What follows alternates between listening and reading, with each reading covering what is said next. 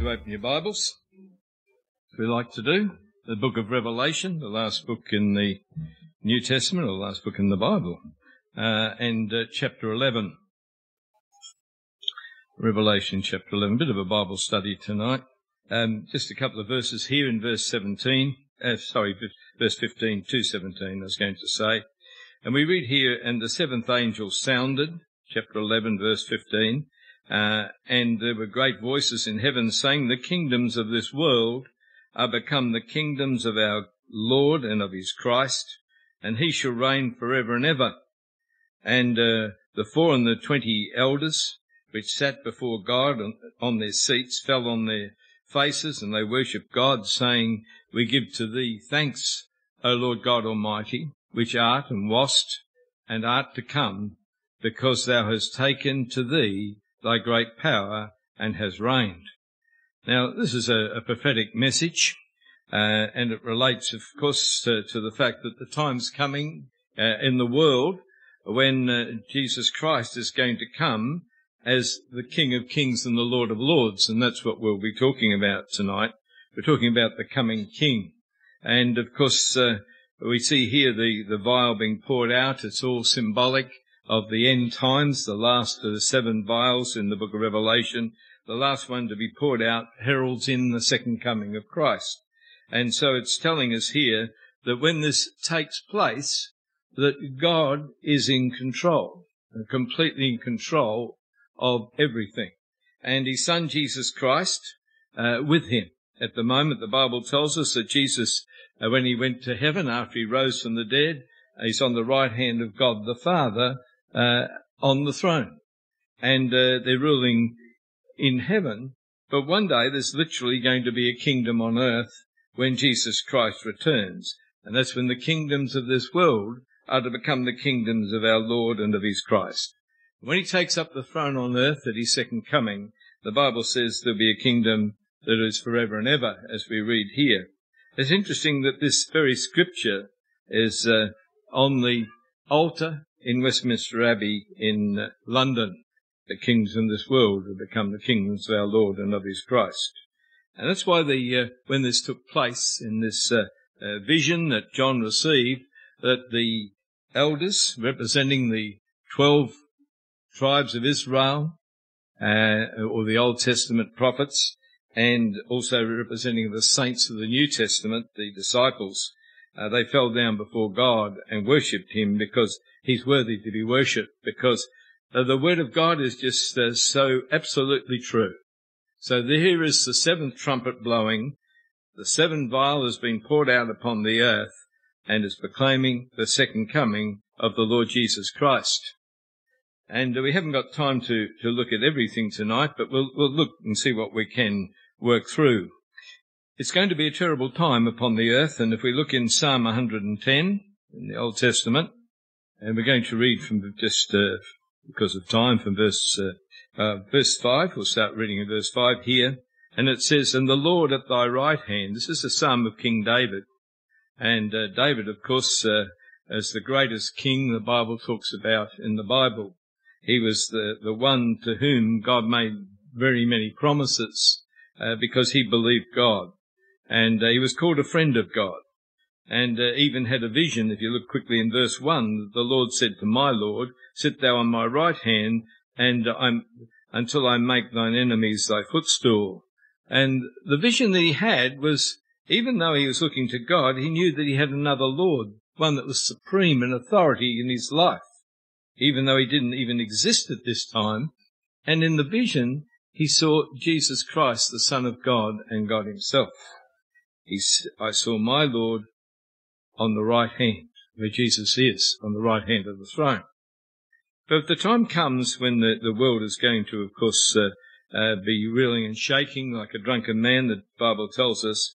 And it says in verse 5, And the Lord at thy right hand, this is Jesus Christ, on the right hand of God, it says, uh, shall strike through the kings in the day of his wrath, or in the days of his judgment of the earth at that time. And he shall uh, judge among the heathen, and he shall fill all the places with dead bodies, and uh, he shall wound the heads over many countries. And so it's talking about this a massive destruction that the Bible talks about in Jeremiah and Isaiah and many of the prophets, that time will come when there'll be that many that will die on that day. They won't be buried nor lamented. They'll be like uh, dung, as it uses the term in the New Testament, in the uh, King James, upon the earth. And that's what the Lord says. When the Lord strikes the kings of the earth, when the world has got to the point that it's fighting each other, and we're seeing it happening very much in the world today, and nobody trusts anybody, the nations are lining up, and of course, uh, without uh, going into the aspects of Scripture, it really is a time in which Israel, which is the key to it all, one day is going to be attacked as they want to wipe Israel off the very face of the earth. And it says very clearly in the Scriptures then will God's fury come up in his face, and there'll be a great shaking in the land of Israel. And it says also in, in the book of, um, of Psalms, and we haven't got time to look at it all, how that the, the people will offer themselves in the day of your power, that people will look to God and respect God like never before as we find the problem in the world today, uh, because of the fact that uh, there's so much corruption that is going on in this particular time. And it reminds me a bit of the fact that in the book of Matthew in chapter 4, that uh, when Satan had got to Jesus in a sense, in that after 40 days in the wilderness, uh, when he hungered, he fasted for 40 days and 40 nights. And the devil, of course, wanted an opportunity to put him down. And uh, he said many things to him, and Jesus, of course, being the word of God himself, he rebuked him and says, it is written. And he quoted the word of God to the devil to put him back in his place. But the last thing he did is he tried to say to him, I can give you the kingdoms of this world. And he took him up into the high mountain there, we read, and in the moment of time he revealed all the kingdoms of the world and uh, the glory of the kingdoms of the world. And he says, I'll give them to you if you just bow down and worship me. And of course, uh, the Lord said, get lost. He didn't say that, but that's what he meant. he turned around and he said to him, thou shalt worship the Lord and him only shall thou serve. So he was very quick to put everything back into the proper perspective of all. And Satan, of course, left him from that moment because he knew he couldn't get through uh, to him. But here he was even trying to take the role that God had promised that he would have to give his son the kingdoms of this world. If we have a look uh, uh, in chapter 1 of the book of Luke, in the New Testament, Luke chapter 1 and verse 26, and we see the story of how that in the beginning Christ has promised. And as we know that it's uh, talking about the, uh, how that Jesus was to be born of a virgin, and we'll see that in the scriptures a little bit later. Um, but we read here in verse 26, and it says, And in the sixth month, the angel, uh, angel Gabriel was sent from God into the city uh, of Galilee named Nazareth to a virgin espoused unto a man uh, whose name was Joseph. Uh, interesting little point here, of course, is that in those days they had an engagement, and that was the betrothal. But they actually treated their engagement before they were married like we would treat a marriage today. Because uh, if uh, anyone tried to break the engagement, it was a legal document and they had to divorce the person. And so it was a very special time when a man and a woman were espoused one to the other. And so here was Joseph espoused unto Mary. And we read, and the angel came unto her in verse 28 and said, Hail, thou art highly favoured, the Lord is with thee, blessed art thou among women. And when she saw him, saw the angel, this is Mary, she was troubled at his saying, and she cast her mind what manner of salutation or greeting this uh, should be. And the angel said unto her, Fear not, Mary, for thou hast found favour with God, and behold, thou shalt conceive in thy womb, and thou shalt bring forth a son, and shall call his name Jesus, which we know means to be the word Saviour. Joshua in the Hebrew means Saviour. Same word. And it says, And he shall be great and called the Son of the Highest, the Son of God. And the Lord God shall give unto him, and this is the point we're leading to, the throne of his father David, his forefather, King David of Israel. One day, Jesus is going to take up literally the throne of David. And he shall reign over the house of Jacob or Israel forever. And when he rules, it says of his kingdom, there shall be no end. The uh, kingdom is going to be an eternal kingdom. And uh, we could have gone on there to see how that she was very perplexed because she said, I know not a man, and how can this be? And, and, uh, you know, the Holy Spirit was to overshadow her and she was with child. And so, as was prophesied, Jesus was born. But here before he's even born, it's telling us how that Jesus one day will take up the throne. Now, Jesus did not take up the throne 2,000 years ago. He was born and fulfilled many aspects of Bible prophecy, but he didn't take up this throne of David, which one day he will take, and when he takes it, it's an enduring throne forever. So let's have a look in Acts chapter 2 and verse 29. And this is the time when Peter, on the day of Pentecost, when the Holy Spirit was first poured out, and as we know, uh, that the people gathered around, the 120 in the upper chamber, and they were all speaking in another tongue, the wonderful works of God as the Spirit of God gave the utterance to these people as a gift from God. They were filled with the Holy Spirit. They all spoke in tongues. And uh, we find that, uh, you know, then the people gathered in their thousands, literally. We know that because 3,000 were souls were saved that day and added to the church. But we find that uh, Peter had to stand up. Now, Peter, of course, denied the Lord three times. We read in the Gospels of Luke, particularly and Matthew, that uh, he denied him. And of course, uh, now he's a different man. He's filled with the Holy Spirit and he stands up and declares that this is what the prophet Joel was speaking about, how in the last days I'll pour out my spirit upon all flesh. And so on. He talked about uh, prophecies and so on that will be fulfilled. But here he's continuing in this uh, same chapter on the day of Pentecost, and he says, Men and brethren, in verse 29, let me speak freely unto you of the patriarch David. This is the great King David. 3,000 years ago he existed. That he is both dead and he's buried. And his sepulchre, his grave, is with us unto this day. And that therefore, being a prophet and knowing that God had sworn with an oath to him that the fruit of his loins, or his offspring it means, according to the flesh, in other words, he has to follow the lineage of King David, that the fruit of his loins, according to the flesh, would raise up Christ, ultimately to sit upon the throne. And he seeing this, uh, before spake of the resurrection of Christ, that his soul would not to be left in hell or the grave, and neither was his flesh to see corruption. It was not to to go back to nothing. And uh, this Jesus has God raised up, whereof we are all witnesses. And therefore, being by the right hand of God exalted, and having received of the Father the promise of the Holy Ghost, he has shed forth this which you now see and hear. This is when they heard them speak in tongues and saw what was happening.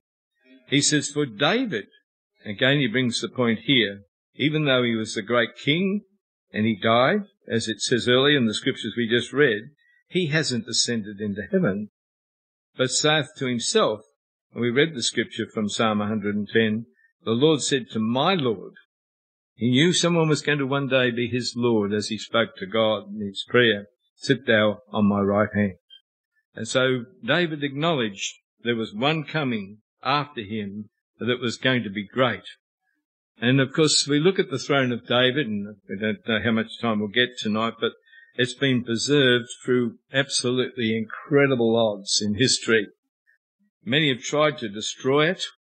Uh, we, uh, in our revival fellowship, uh, uh look to the fact that there's a throne that Jesus is to take up. The only throne in this world today uh, that ties in with all the Bible prophecy is the uh, throne in Britain we're not saying it's they're good people. We're talking about the throne that's being held.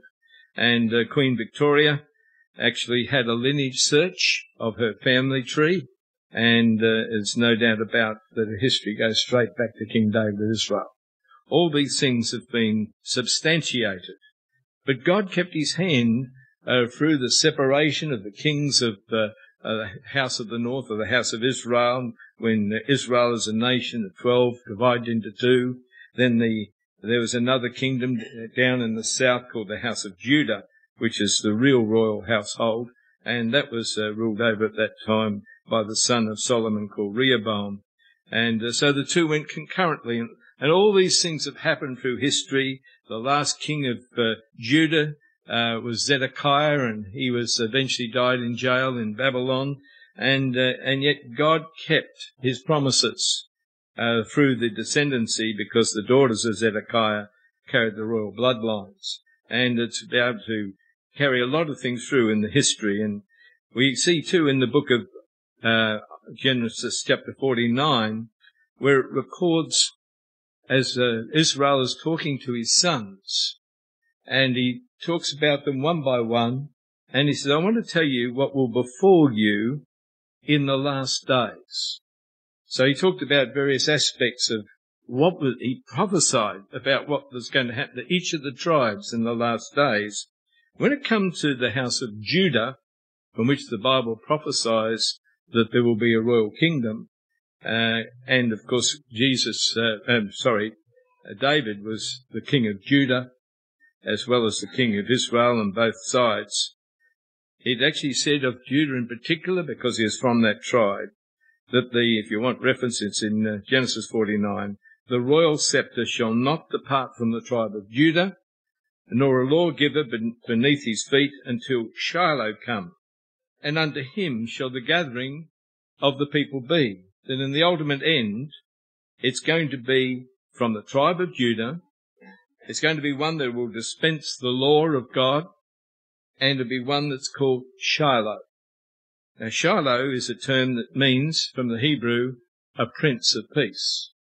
And of course the prince of peace again is Jesus Christ. So right back there in chapter 49 there was no kings in Israel, but God had prophesied that from the tribe of Judah would come the, the right royal line and that ultimately one that would come to take up the throne whose right it is. As we just read of, prophesied of Jesus Christ that he would.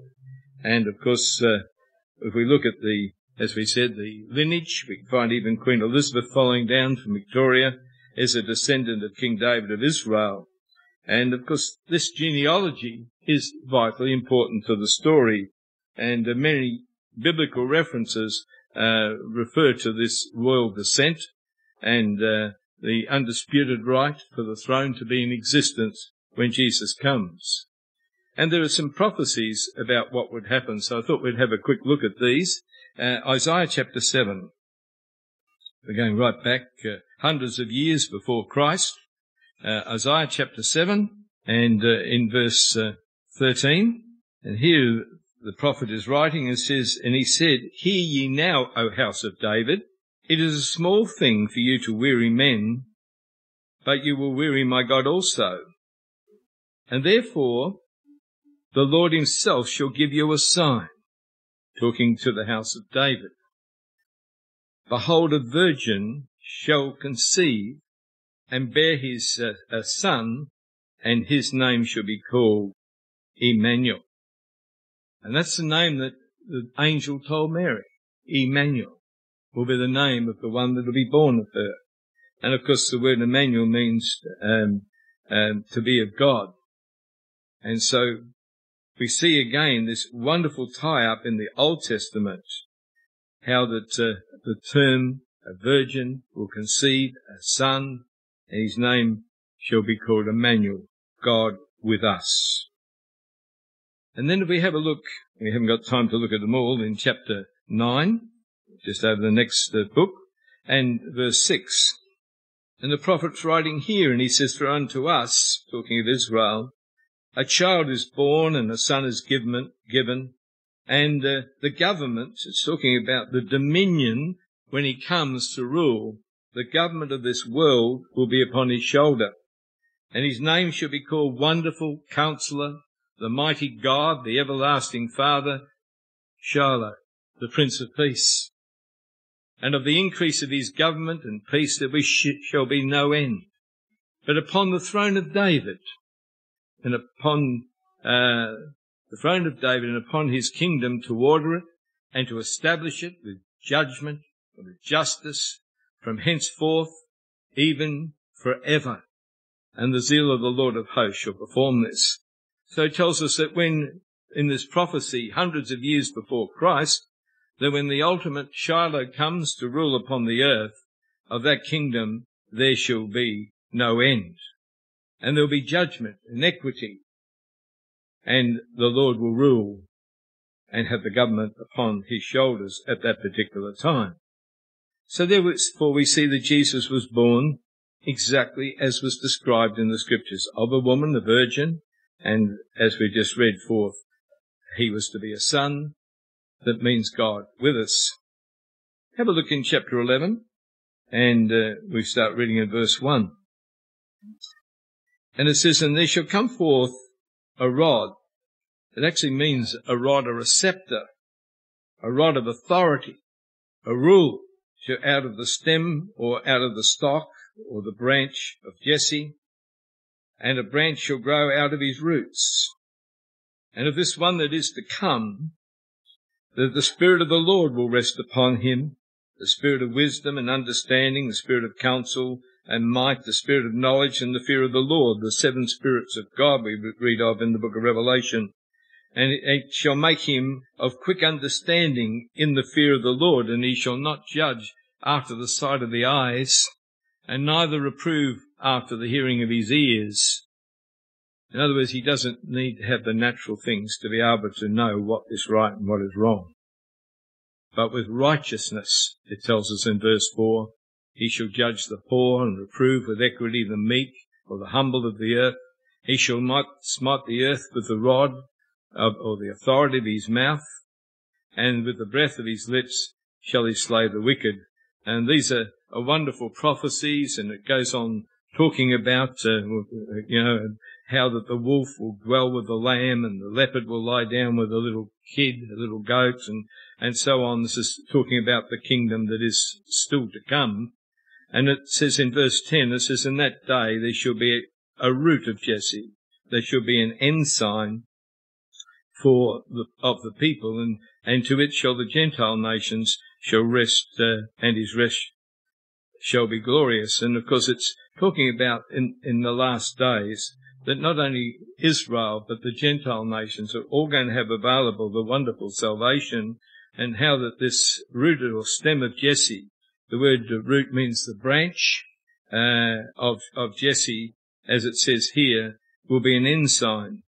And, uh, and that's Jehovah uh, Nissi, the Lord our ensign, which is another term that relates to Jesus Christ if we want to look into the scriptures. So wonderful prophecies that are fulfilled there. And uh, if we just go on a little bit further, because we're not getting very far, I'm only about halfway through my talk. um, let's have a look in, in the book of Micah.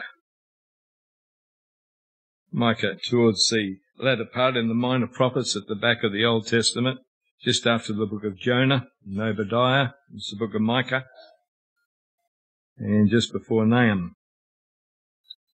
This one scripture I want to refer to here for a couple of verses. Uh, and that's uh, in Micah chapter 5 and in verse 2. Another wonderful prophecy of the birth of Christ. It says here, But thou Bethlehem Ephratah, though they be little among the thousands or the many towns and cities of Judah, yet out of thee shall come forth unto me that is to be ruler in Israel, whose goings forth have been from old or, or spoken of from the beginning, and they're going to last forever. And so the ruler of Israel is to come from Bethlehem Ephratah. And of course, uh, Bethlehem was the little town where Jesus was born, and Bethlehem means the house of bread. And of course, Jesus Christ is the bread of life in the symbolic meaning as well in the scriptures. And Ephratah means fruitfulness. So from the, the uh, uh, house of bread, the fruitfulness is going to come and take place upon the earth. His goings forth shall be from old, prophesied in the beginning, and will go forever, for everlasting. wonderful promises uh, that are there in the scriptures. I was going to have a look at the the lineages that are in uh, the New Testament. There's two lineages in the in the New Testament. One is in the in the book of Matthew, and that lineage is not the lineage of Jesus Christ through Mary. That lineage is goes is the lineage of Joseph, who was supposed to be the father of Jesus and is not. So Matthew is not the lineage of Christ, but the, the reference in the book of Luke, in Luke 3, is the lineage of Mary, the mother of Jesus, that goes straight back to King David. There's other aspects we could talk about in uh, in the reference to the line of Joseph. It's a cursed line, and no rule man of that throne will ever rule in Israel uh, through one particular bad king. But on the other side, through Mary, Jesus Christ was to be born. And of course, David was a man that God loved. In fact, the word David means to love. And so he was this man that was born. He was a king of God's choosing. We haven't uh, had time to look at it all, unfortunately, tonight. He was from the stem or the root of Jesse, from the tribe of uh, um, of Judah. He was born in Bethlehem. He came to this world, Jesus Christ, to bring peace, as David was to bring peace. He came, Jesus, to be sacrificed and being a sacrifice for us. There was no outward show or comeliness about Jesus Christ that, or no form that we would desire him. We read in Isaiah. And like we could have read about what God did when he looked upon David, he looked for a man at his heart and not at his outward appearance. The older brother, Eliab of the, of the house of, uh, of, this man, Jesse, who was the forefather of David, um, he was a big, strong man. But God says, I reject him. He rejected seven of the sons. And they, and then of course, he said, isn't there any more? And, and uh, Samuel was told, told, yes, there's one more. He's out there, uh, only a shepherd boy. He says, bring him here. And God says, this is the one. And so amazing parallels between David and Jesus Christ, the great shepherd of the sheep. And of course he offered bread and wine, which of course the sacrifice of the communion services there in the scriptures. And the lamb was offered. He was the lamb of God to take away the, the sin of the world.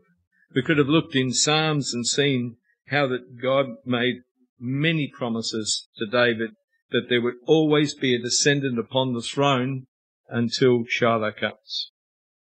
David would never want in the whole of history until Christ comes that one would not be on his throne.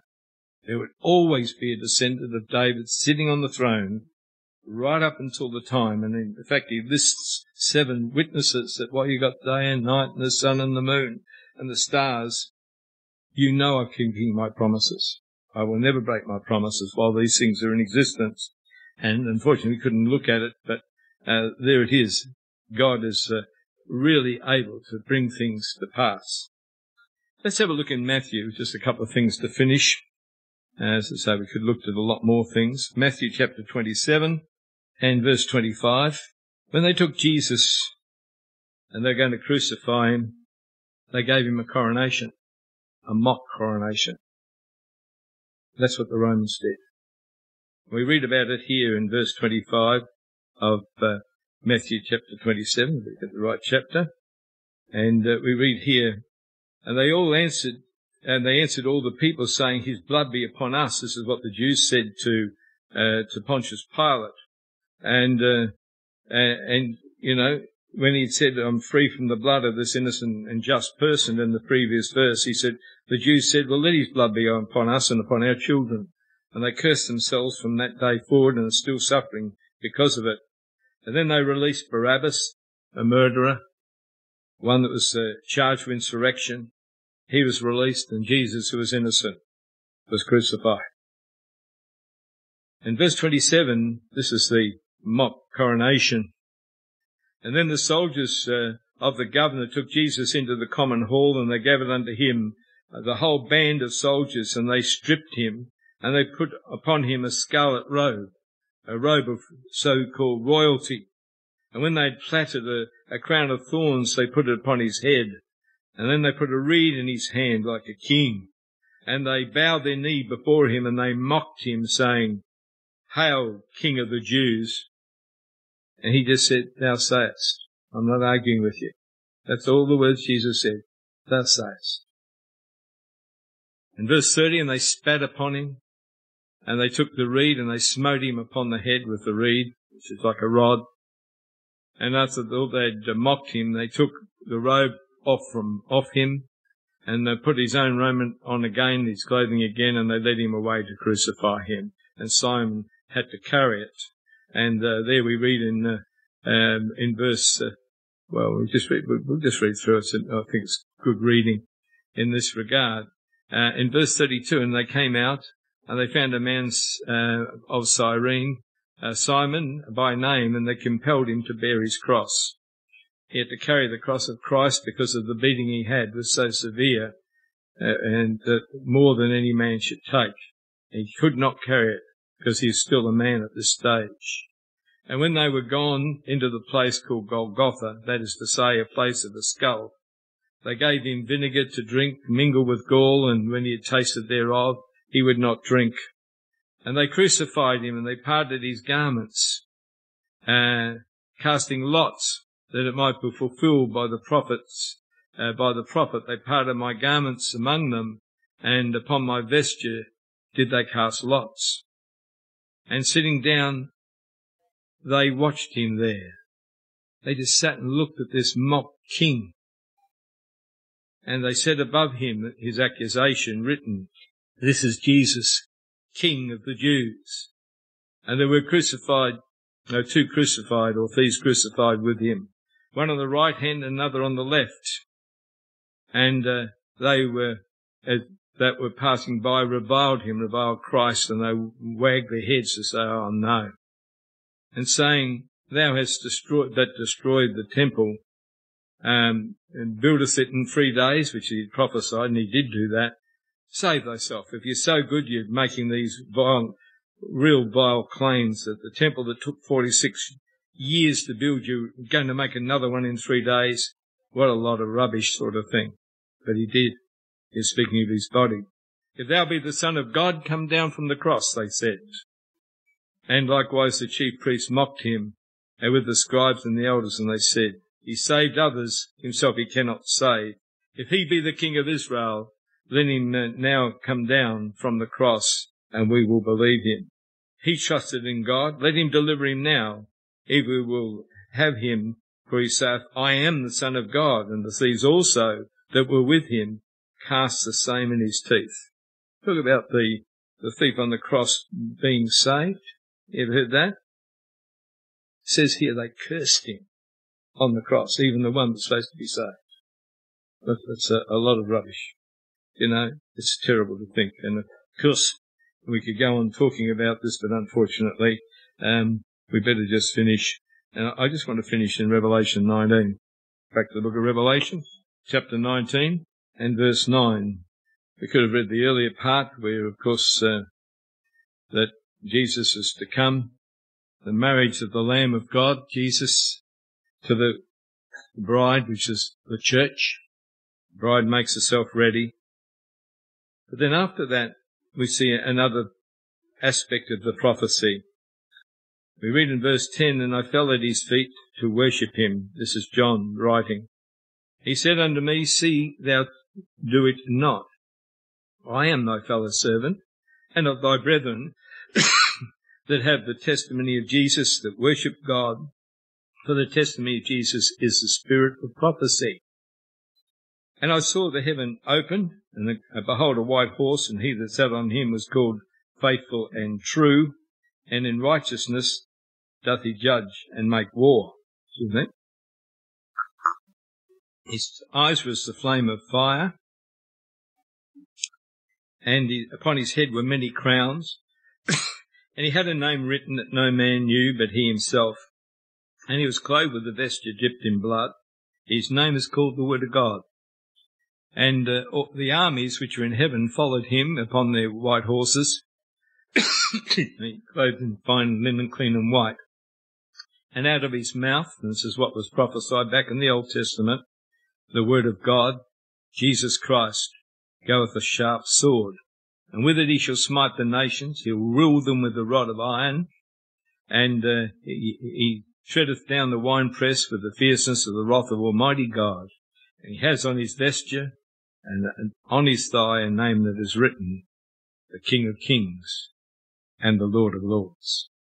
This is ultimately what is going to happen as Jesus comes back and heralds in the new kingdom for those that are righteous, those that have been born again, those that meet him in the air, those that are part of what's called the first resurrection. There's a lot more that is there in the scriptures to identify this. But the substance or the essence of the truth we read there back in verse 10 is revealed by Jesus because Jesus is the spirit of all prophecy. He fulfills every aspect of what God said was and has and will happen. And all the people said.